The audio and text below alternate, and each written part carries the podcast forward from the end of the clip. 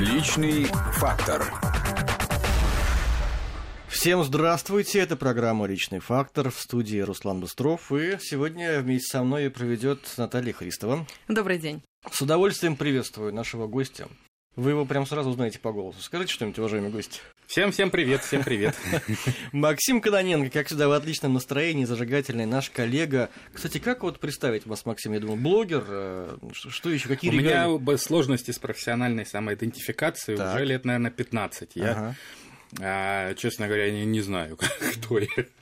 Вот. Но я так для себя решил, что я человек, который пишет тексты. Э, любые. Это могут быть тексты программ, это могут быть тексты, а, которые я потом читаю на радио, это могут быть тексты, которые публикуются где-то. Вот, э, пишу тексты. То есть блогер, писатель, журналист. Ну, можно так сказать. Хотя, честно говоря, с журналистикой я себя никогда особенно не ассоциировал. Нет, у меня был момент, когда я занимался работал в газете «Газета» да. и писал про поп-музыку. Собственно ну, говоря, и во взгляде же меня тоже. В журналистику и занесло. Нет, а во взгляде я этим уже не занимался. А, и вот это было там, ну, какое-то количество лет, когда я занимался, собственно говоря, журналистикой. Я добывал факты, угу. публиковал их. Я был у а, довольно небольшого, на самом деле, мира российской попсы, такой газетой «Коммерсант». Я, значит, кто что заработал, где какие деньги, у кого что, продюсеры, значит, с утра за кофе все время читали мои статьи. Вот. А, собственно, вот это и была вся журналистика, которой я занимался. Потом а, попса благополучно у нас умерла, я как перестал ей заниматься. Попса? Что, в России нет попсы? Рок-н-ролл умер, Максим. Ее в мире, в общем-то, нигде да. нету. Нет, очень изменился рынок, и про это можно отдельно поговорить. Виной тому, конечно, ну, там да. интернет, iTunes, э, YouTube. Ну ладно, просто скажите, а кто, вот, кто но... любимый исполнитель из российской попсы? Или вообще не из российской? Ой, это чрезвычайно сложный вопрос, потому что, во-первых, я давно уже не слушаю актуальную музыку никакую. Э, раньше я слушал только музыкальное радио, а теперь я слушаю только говорить. Только Вести ФМ и только свою рубрику. Да. А, можно так сказать, да. А раньше они все равно постоянно менялись. Ну как можно все время слушать одного и того же артиста? Ну, вообще, какой жанр вы любите?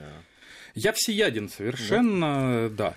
да. Разве что можно сказать, что я, скорее всего, не буду слушать. Это а, а какую-нибудь такую мужскую музыку. Типа? А, ну, типа той, что крутят на радио шансон.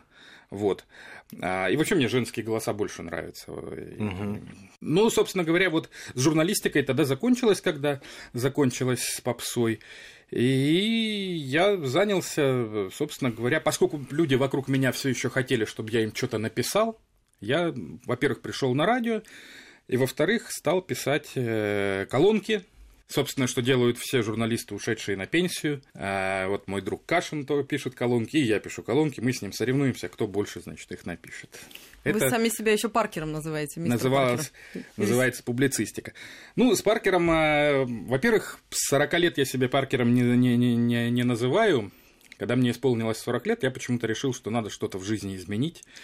Я объявил, что, значит, Паркера больше нет, а есть Максим Каноненко. И Это стал подписываться. Было? Ну, сейчас мне 46, значит... Мне кажется, мы это даже застали, да. Раньше вас представляли году. как Паркер, а потом перестали. Да. Не об этом надо было думать 40 лет, конечно. Вот. А, ну, это просто э, так сложилось. У меня, когда учился в 10 классе, мне девушка моя подарила ручку Паркер на день рождения. Угу. Это были глухие совершенно советские затхлые времена. И это был важный такой э, артефакт, атрибут. Я ее все время носил с собой. Вот на воротник майки я ее вешал, значит. И вот она у меня все время здесь висела. И когда мне понадобилось первый логин в своей жизни придумать еще в школе, я написал Паркер, и вот с тех пор так и пошло. А ручка не сохранилась? По-моему, нет.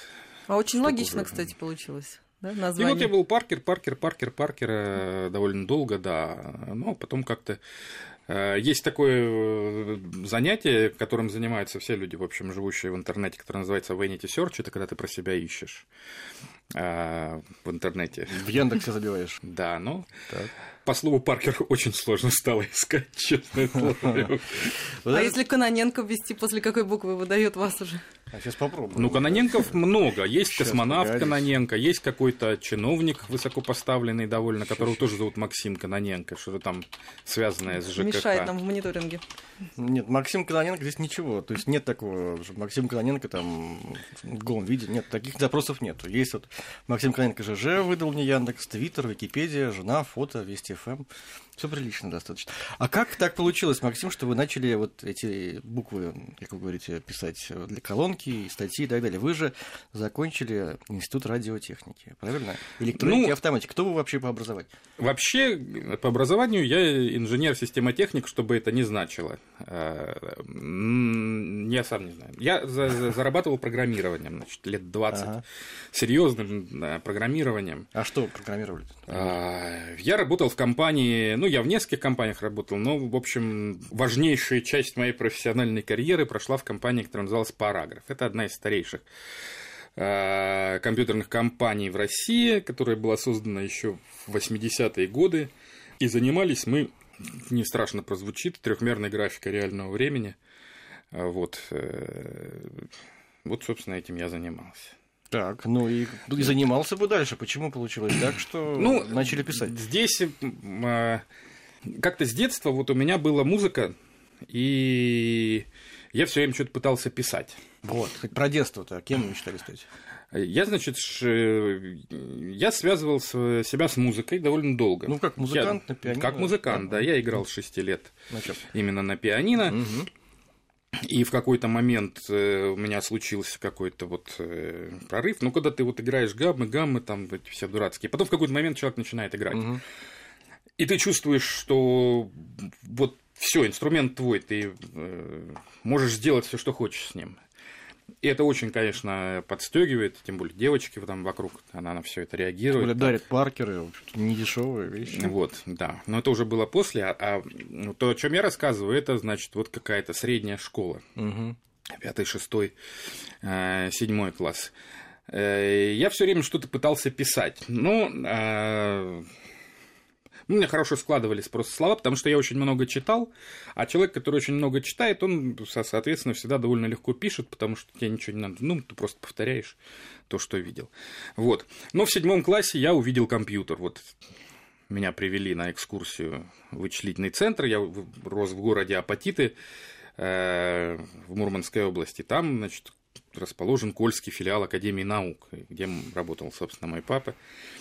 Вот, я увидел компьютер, и это была болезнь совершеннейшая для меня. Это было в седьмом классе, я больше ни о чем думать не мог. И я и в институте-то учился в этом мира. Э, если исключить, собственно, там предметы общеобразовательные, вроде высшей математики, э, и, и физики, которые были на первых курсах, на первом и втором, с которыми у меня были сложности. Все остальное, то, что касалось, собственно, компьютерной техники и программирования, а, я практически этим не занимался, просто приходил на экзамены и сдавал их, uh-huh. потому что я все это знал. Меня, у меня, а, я был настолько увлечен всей этой э, фигней, что я постоянно перечитывал какие-то тонны литературы по этому поводу. В общем, а, вот бывают такие люди, которые однажды вдруг нашли призвание, что называется. Это было мое призвание.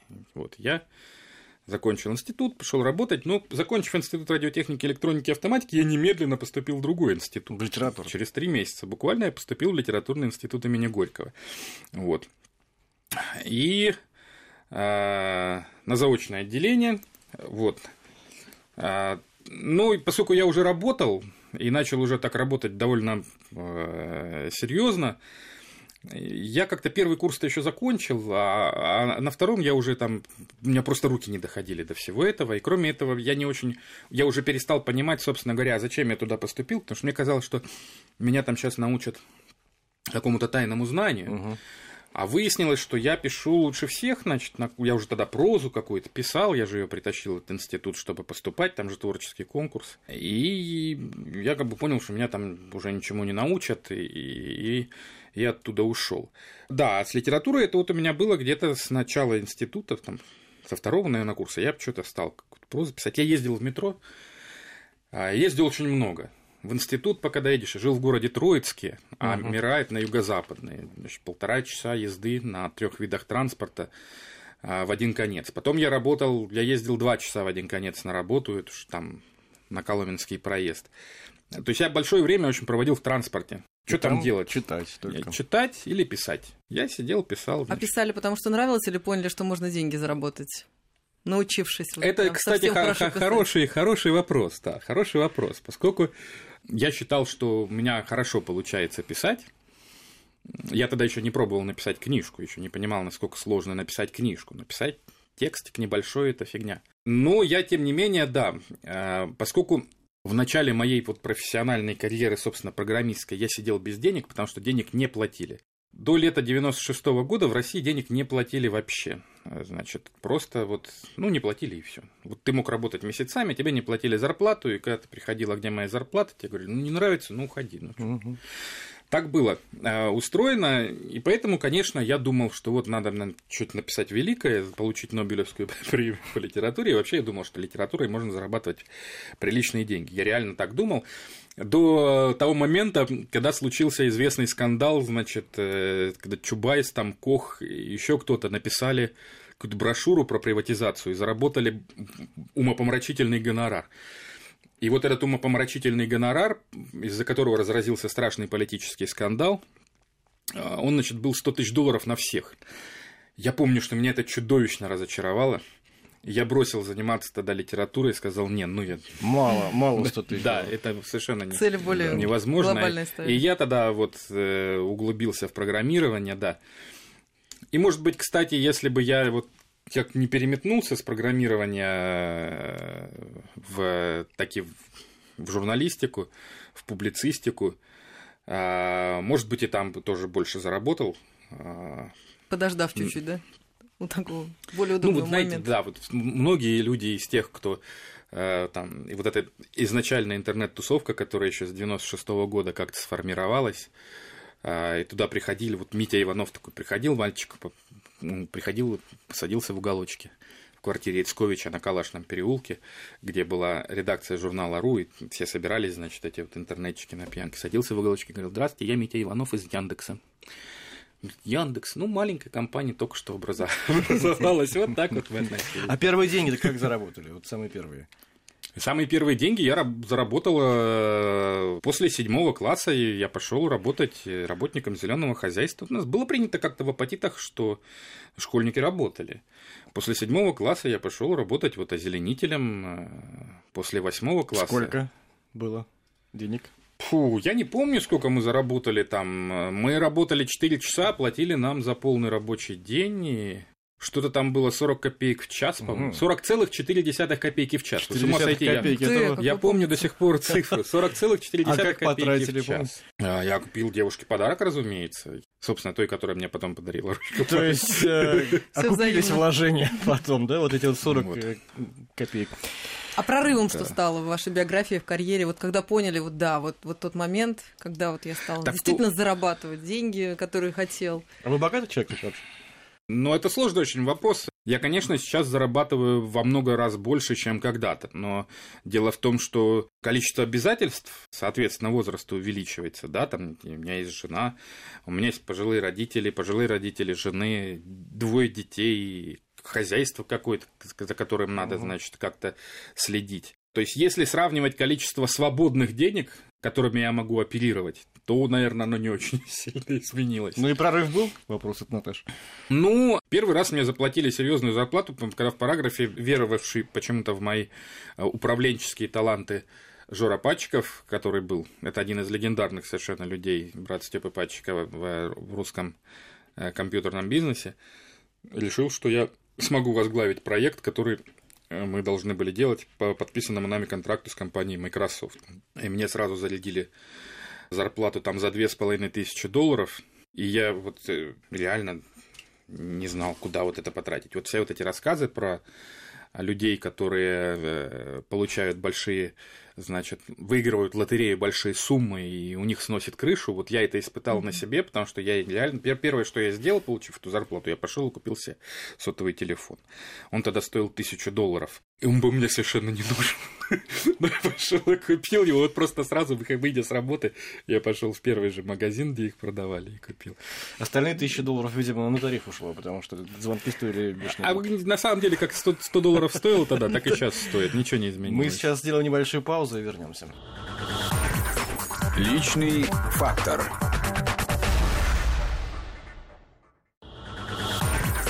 Личный фактор. Возвращаемся в студию. Напоминаю, что у нас здесь э, Максим Кононенко, наш коллега, блогер, журналист. Э, Максим, как случилось так, что однажды вы открыли сайт владимирвладимирович.ру? Наверняка вам позвонили из Кремля, попросили это сделать, потому что без санкций высокой это сделать было вряд ли возможно. Нет, из Кремля звонили уже потом. Потом. Когда терпеть это стало невыносимо. Ну, э, история много раз рассказанная. На самом деле, я на улице увидел билборд, по-моему, с рекламой ресторана Петрович, клуба Петрович. И там было написано петрович.ру. И меня я стал как вкопанный, думаю, блин, а можно же сделать отчество э, доменным именем? Это ж никому раньше вроде в голову не приходило. Я немедленно Значит, пошел Владимирович Ру, есть, свободен. Разумеется, никаких Путин.ру там ничего не было. Я вот сделал Владимир.Владимирович.ру. Вот. И, значит, ходил э, воодушевленный таким грандиозным доменным именем какое-то количество времени, потому что не, не знал, что там делать. -то. Я изначально Путину с большим недоверием относился, потому что я вообще не понимал, кто это и как. А здесь уже это был где-то 2003 год, это был, это уже подходил первый срок к концу, я уже так, в общем, понял, что меня Путин устраивает вполне себе. Но у меня вот это был переходный период от неприятия его к как бы приятию его, которое, собственно, возникло именно на почве сайта Владимира Владимировича Ру. И э, тогда меня очень раздражал не столько Путин, сколько отношение подобострастное очень к нему э, людей, которых с ним вместе показывали по телевизору, которые все время говорили исключительно Владимир Владимирович, Владимир Владимирович. Почему я, собственно, после словосочетания Владимир Владимирович поставил ТМ. Угу. Э, именно по этой причине. Вот. И э, сначала я думал какие-то комиксы рисовать, но я рисовать не умею, и Э, тогда я еще за штопик была еще очень маленькая, которая потом, с которой мы комиксы делали. И я в какой-то момент утром встал и написал, значит, не знаю, как-то взял компьютер, еще сидячи в кровати, и написал, вот, значит, однажды Владимир Георгиевич Сорокин и Владимир Владимирович Набоков, что ли, ели христианских младенцев. Я уже, по-моему, такая была первая история. Вот. Написал, с утра мне все время какие-то вот такие идеи приходят, в душе особенно, угу. какие-то гениальные, что надо сейчас прямо взять, вот выйти и сделать. Вот, я, значит, написал, ну и стал думать, ну, может, дальше как-то продолжить. Изначально концепция была писать про Владимира Владимировича, потому что бесило вот это вот, потому что именно Владимир Владимирович, Владимир Владимирович, как будто нет других Владимира Владимировича. Я составил список Владимиров Владимировичей. Известно. Слава богу, да. много. Такой довольно серьезный. И стал как-то про них писать. Вот чтобы не про Путина, а вот именно про Владимиров Владимировичей, про Шахрина, про Набокова, там, про Познера, еще про кого-то. Но, понимаете, когда вот вы пытаетесь этот вымучить, а тут в новостях полно фактуры про вот разумеется, все равно соскочил на Путина и стал писать про него одну, вторую, третью, и вдруг у меня стал получаться какой-то мир. Понимаете, это вот, э, ну, все люди, которые пишут прозу, я думаю, это знают, когда, э, когда ты не пишешь, собственно, не выдумываешь из головы, а герои, они как-то сами себя ведут, ты только за ними успевай записывать. Вот когда вдруг такое чувство возникает, я стал изучать этот мир, вот эти длинные кремлевские коридоры, в которых кладовки, в которых хранились какие-то, значит, таинственные артефакты, значит, лифты, ведущие к вертикали власти, которая торчит где-то в подвале. Это было все дико интересно. Меня это так увлекло, и, и, и совершенно неожиданно для меня вдруг это стало популярно. И причем популярность росла какими-то чудовищными э, темпами. На пике там, ну, 20 тысяч человек в день приходило читать. Уникально. Да, да, да, это я был в разделе политика в Рамблере. Угу. На первом месте. Подстегивало вас это? Серьезно? Или опять не готовы оказались, как вот какой-то Не, не, меня это большой. страшно перло, потому что я популярность люблю. Mm-hmm. Я всегда как бы э, вокруг нее ходил, и когда я про попсу писал, и, и когда с носиком еще в конце 90-х работал. Я, я люблю это дело. Вот. И здесь вдруг вот она свалилась на меня. И про меня стали узнавать люди, которые... Ну, э, в попсу это только начинал тоже входить. Это все 2003 год, значит, 2005. Э, то есть каких-то там артистов я знал, э, но еще не так, чтобы вот прямо там все, да. В конце там я приезжал на фестиваль «Новая волна», шел по ресторану и э, здоровался вообще со всеми абсолютно людьми. Вот. А, потому что все меня знали, вот это и я был в авторитете у попсы. А тут вдруг еще и политики, значит, и я при... меня пригласил Венедиктов на день рождения одной радиостанции столичной. Я пришел туда, а у нее же там собираются вообще все. И вот там я иду, Волошин какой-нибудь стоит, Проханов. А я подхожу и говорю, здравствуйте, я Максим Каноненко, автор Владимира Владимировича. Здорово, здорово, здорово сразу. Вот, мне все это ужасно Слушай, нравилось. А почему вы на сайте не поставили все-таки свое имя? Потому что там нигде не значился да, Максим Каноненко. Да все знали. Ну, ну как? знали, знали. Посвященные знали, Бамон, да. А простые читатели Мистер Паркер сразу... было написано. Да все знали, кто я. Это на самом деле никогда не было... Э, мистер Паркер никогда не был виртуалом Максима Каноненко. Это было просто еще одно его имя. И тогда я им везде подписывался. Вот. А потом, значит, уже Кремль начался, потому что Сергей Пархоменко предложил издать книжку. Давайте мы, значит, с ним стали делать книжку.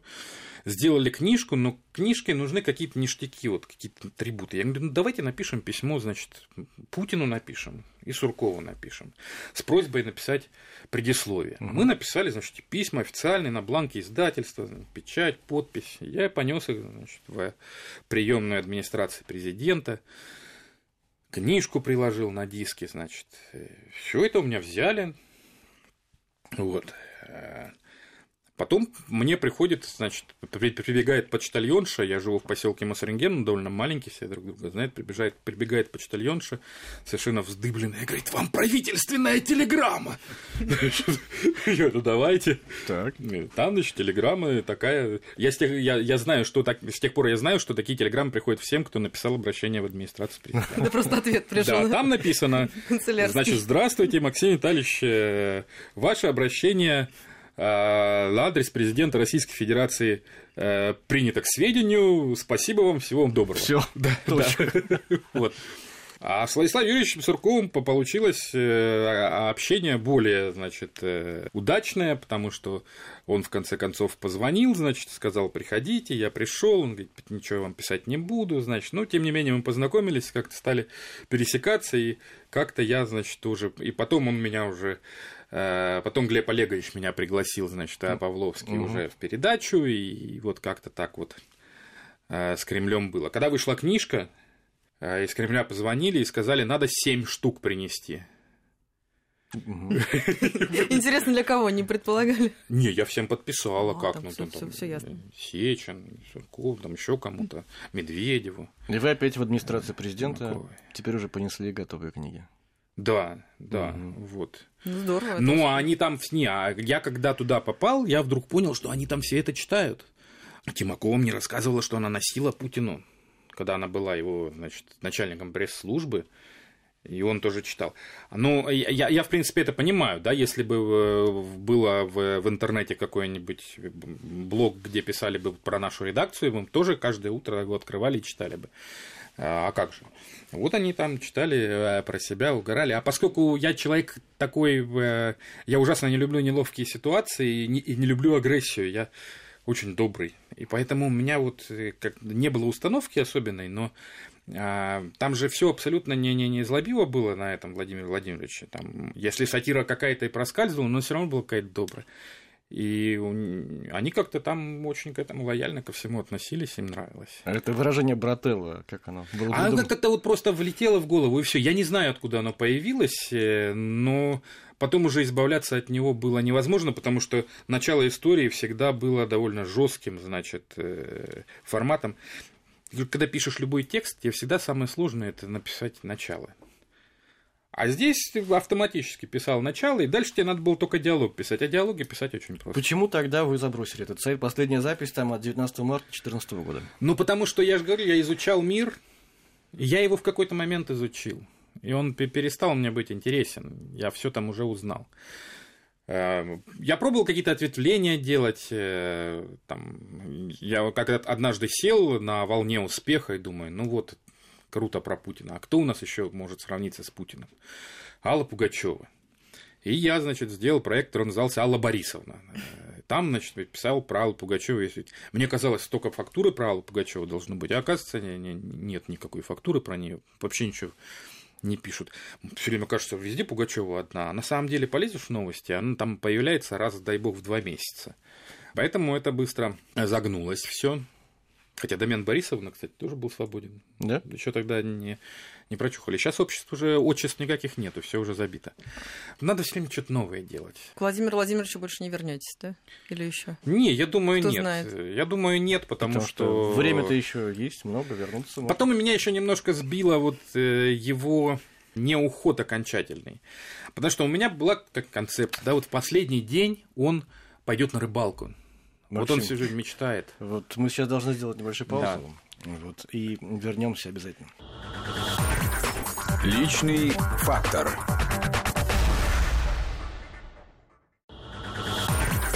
Личный фактор. Максим Кононенко, напоминаю, на студии, который начал рассказывать Да, я про закончу. завершение проекта Владимира А, Владимировича. у меня была концепция, что он пойдет на рыбалку в последний день, потому что он на протяжении всего вот моего этого цикла, который я писал, он все время мечтал пойти на рыбалку, никак не мог. Вот он пошел на рыбалку, и все. И на этом все заканчивается. Никакого Путина больше нет. А он не- никуда не ушел, он остался. Вот он перестал быть президентом, но стал премьер-министром, и все равно все продолжалось. И кроме этого, что еще больше всего меня убило, он начал ездить на рыбалку, чего он раньше никогда не делал. То есть в реальности. А может, Вот, он и посмотрел как раз? Это меня сбило все так. Придумайте новые сюжеты. Вот. А? Новые сюжеты придумать для президента. Ну, не знаю, мы пробовали, там жа- жанры разные я пробовали. Да, вот мы делали, значит, за штопиком человека Грызлова, вот, комикс. э, а, в надежде тоже куда-нибудь его туда в около политические круги продать, значит, перед выборами, чтобы заработать денег. Но никто ничего не купил. Вот. А, ясно. А сейчас что является отдушиной? Ну, рубрики на вестях ФМ понятно. А вот такое дело, душа... Ну, вклад- в какой-то момент еще большое увлечение у меня было, это то же самое, тоже рыбалка, я ее увлекся и довольно серьезно всем этим делом занимался. Сейчас тоже в какой-то момент как отрезало, ну, потому что, видимо, уже э, я там достиг как- какого-то э, какого-то достаточного для меня совершенства, я не знаю, куда дальше особенно развиваться, это ездить надо уже там по всему миру ловить, а у меня возможности нет, я два раза в год на Волгу езжу. Вот. И сейчас я, в общем, сижу без э, вот такого какого-то хобби, да у меня и времени на него не А хватает. как на ваш день проходит, раз вы говорите, времени не хватает? Кажется, что вы такой в свободном полете, журналист, блогер. Э, Ну, это ка- кажется, только с утра до ночи я сижу за компьютером. Я встаю, сажусь за компьютер. Вечером встаю за компьютер, ложусь спать. Вот. Но кроме этого, еще же есть дети, есть там какое-то хозяйство, загородный дом. Надо все время куда-то ездить. И, эм, мы э, так по- получилось, что мы на- наша семья, вот вся там она большая, она у нее ареал обитания такой кил- это такая окружность радиусом, наверное, километров 35. Это надо Очень много ездить. Родители там в одном месте, школа в другом месте, а мы все время между всем этим перемещаемся а, с женой. По- Поэтому на самом деле времени не, не, не хватает. А вот этот вопрос самоорганизации остров встает в такой ситуации, да? Как, что помогает себя организовать? Заставить сесть за компьютер, написать очередной текст. Ну, меня за- сесть за компьютер заставлять вообще не надо. Легко. Да, за компьютер я сажусь совершенно добровольно и сижу за ним. Меня как раз бы заставить встать за него и пойти пройтись. Вот оно что. Вот. Ну, нет, я не, не использую никакие методики тайм-менеджмента, хотя неоднократно пытался, значит, это делать, как, наверное, и все люди.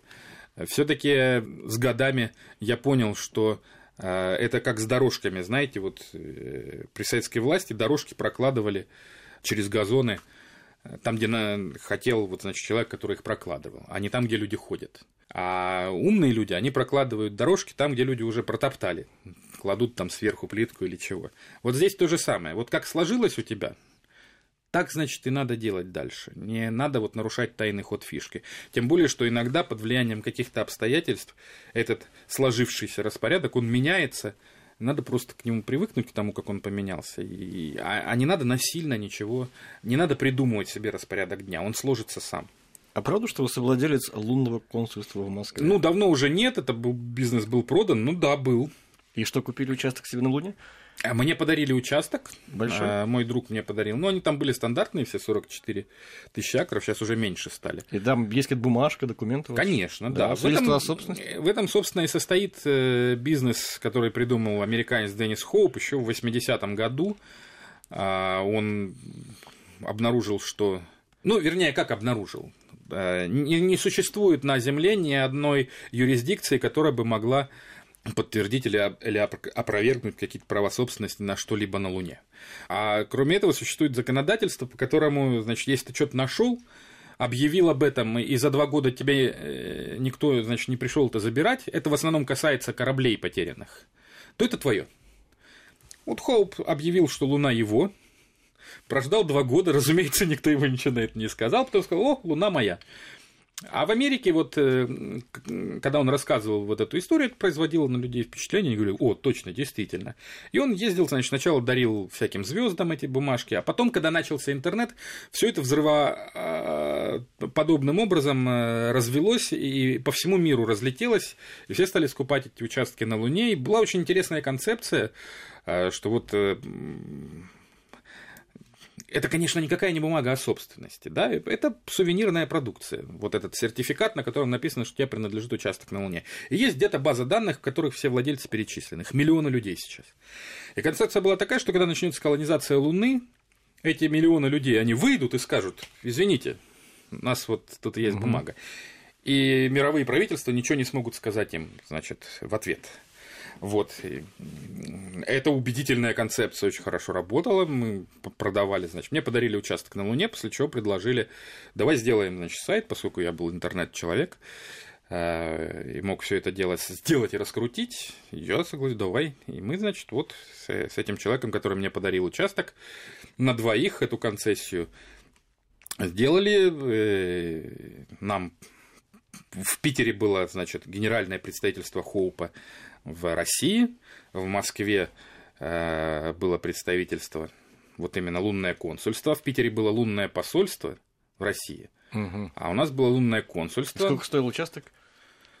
По 100, ну, 100 долларов и стоил всегда. 100 долларов. Да, мы делали, его давали в такой красивой очень раме, э, значит, три бумажки там, а, ну, очень солидно все это выглядело. Я не видел ни одного человека, которому бы, который бы не испытал радости э, после подарка ему вот этой штуки, потому что, ну, это просто про красиво повесить на сцену, и это весело и прикольно.